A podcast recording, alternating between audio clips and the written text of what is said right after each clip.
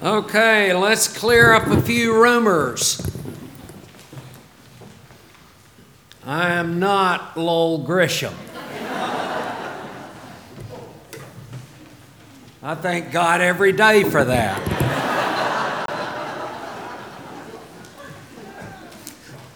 My name is Dennis Campbell, and it is a delight to be here with all of you and to be here with my good friend Lowell. Now, most people, when they really have to, can conjure up some warm, uh, kind of fuzzy memories of Christmas. It's not the case for everyone. But for most of us, we can, right?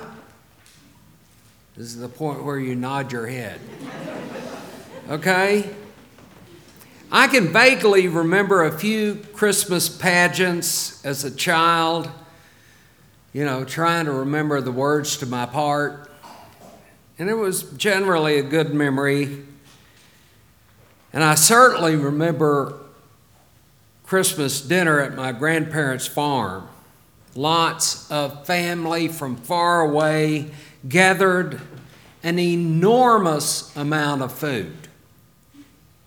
I mean, right now, our fridge at the St. Martin Student Center is crammed full. That's kind of Christmas, isn't it? I remember one particular Christmas dinner when there were so many present at my grandparents' that we could not all sit together at the table. But we did gather around the table for my grandfather to pray the same table blessing grace that he always did. And uh, as my grandfather began to pray, my cousin Keith was standing beside me. He was probably maybe five or six. And I don't know, I guess Keith felt like for this festive occasion that we needed an appropriate soundtrack to my grandfather's blessing. Because as my grandfather began to pray, Keith put his hands together and he started to sing Silent Night. Along in the background is Silent Night. It could have been a real hallmark moment. Except for the older cousins, my older brother and a couple more, who burst into hoots and howls of laughter. And, and they teased Keith about this. Well, they're probably still doing it. Fond memories you conjure up about Christmas. I wonder if years later, if Mary and Joseph had fond memories of that first Christmas. There was certainly not a feast of abundance with loved ones gathered around. The birth undoubtedly caught them unprepared. Think about it. Who in their right mind would have started a hundred mile journey from the small hamlet of Nazareth to the city of Bethlehem. The first day of travel, they would have passed the Sea of Galilee, where years later, Jesus would carry out so much of his ministry.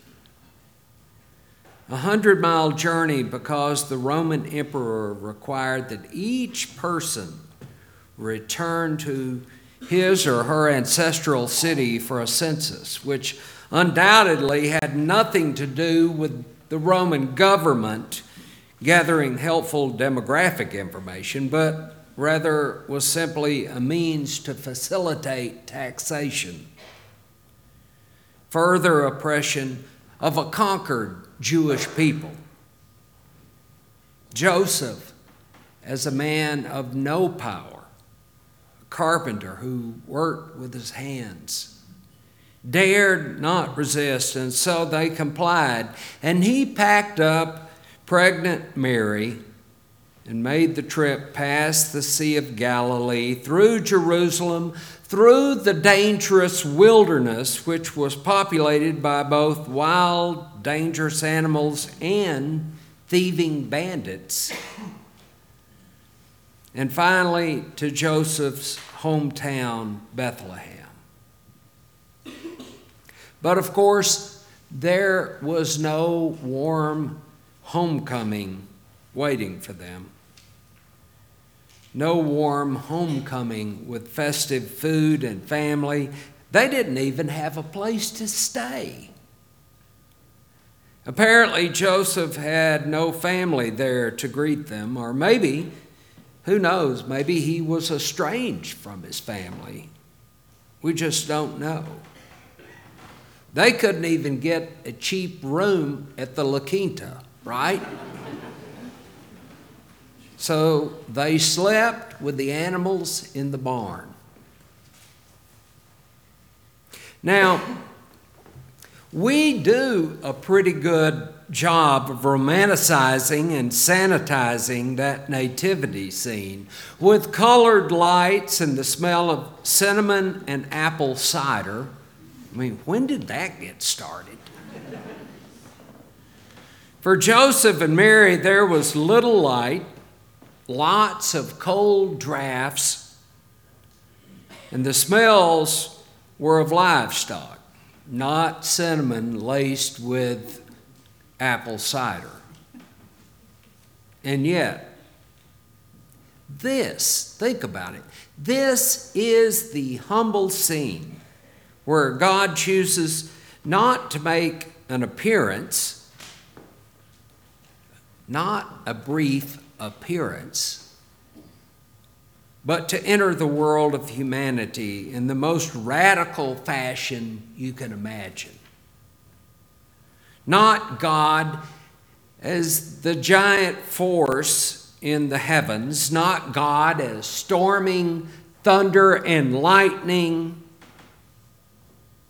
not even God in the form of some great archangel but God, the creator of the universe, enters humanity in the cold darkness of night as a helpless infant born to impoverished and powerless parents. This particular biblical story and this specific feast day of the Nativity of Jesus Christ is a critical touchstone to us as Episcopalians, as Anglican Christians, because we tend to have a very, very high doctrine of the incarnation. This understanding that God became human affects the way we understand everything about being human. Over 30 years ago, a theologian, you've probably never heard his name, Urban T. Holmes, Terry Holmes, he wrote that the great German American theologian, a name you may have heard of, Paul Tillich. Terry wrote that Tillich suggested on several occasions that the doctrine of the incarnation was the Anglican heresy. Now, I, for one, will tell you that that's a good example of where German Protestant theologians will never really understand Anglicans, Episcopalians, and how we do theology. We're not systematic theologians, we tend to be more like poet priest. Our understanding of the incarnation isn't just that God loves God's creation and humanity to the point that God is willing to, quote, sink to the depths of becoming a human, but rather, that God loves God's creation and humanity and everything that God creates and values. It all as something that is good and even holy. Everything God creates. It is the understanding that stands counter to the limited and narrow Calvinistic view that says that the only way to understand humanity and God's physical creation is as that negative image of, quote, total depravity. This Anglican understanding of the incarnate God sees even the humble surroundings of an animal filled stable and the messiness of human birth as a holy expression of God's self and God's grace. This full and affirming understanding of the incarnation of Jesus Christ doesn't call us to ignore in the least bit the dark brokenness of this world.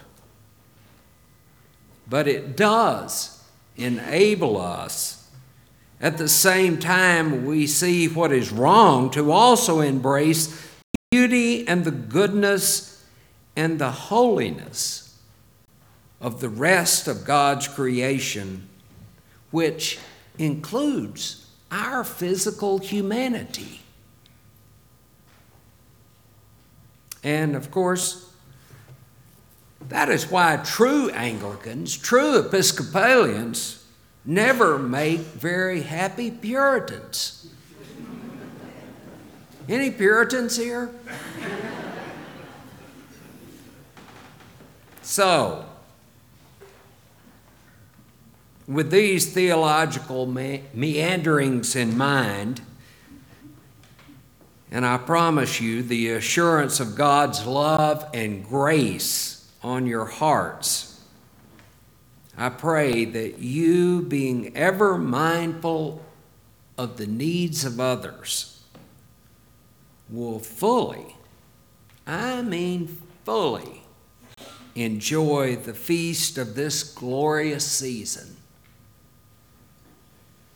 for the next 12 days. God calls you to enjoy fully this season. And I wish you a happy and Merry Christmas. Amen.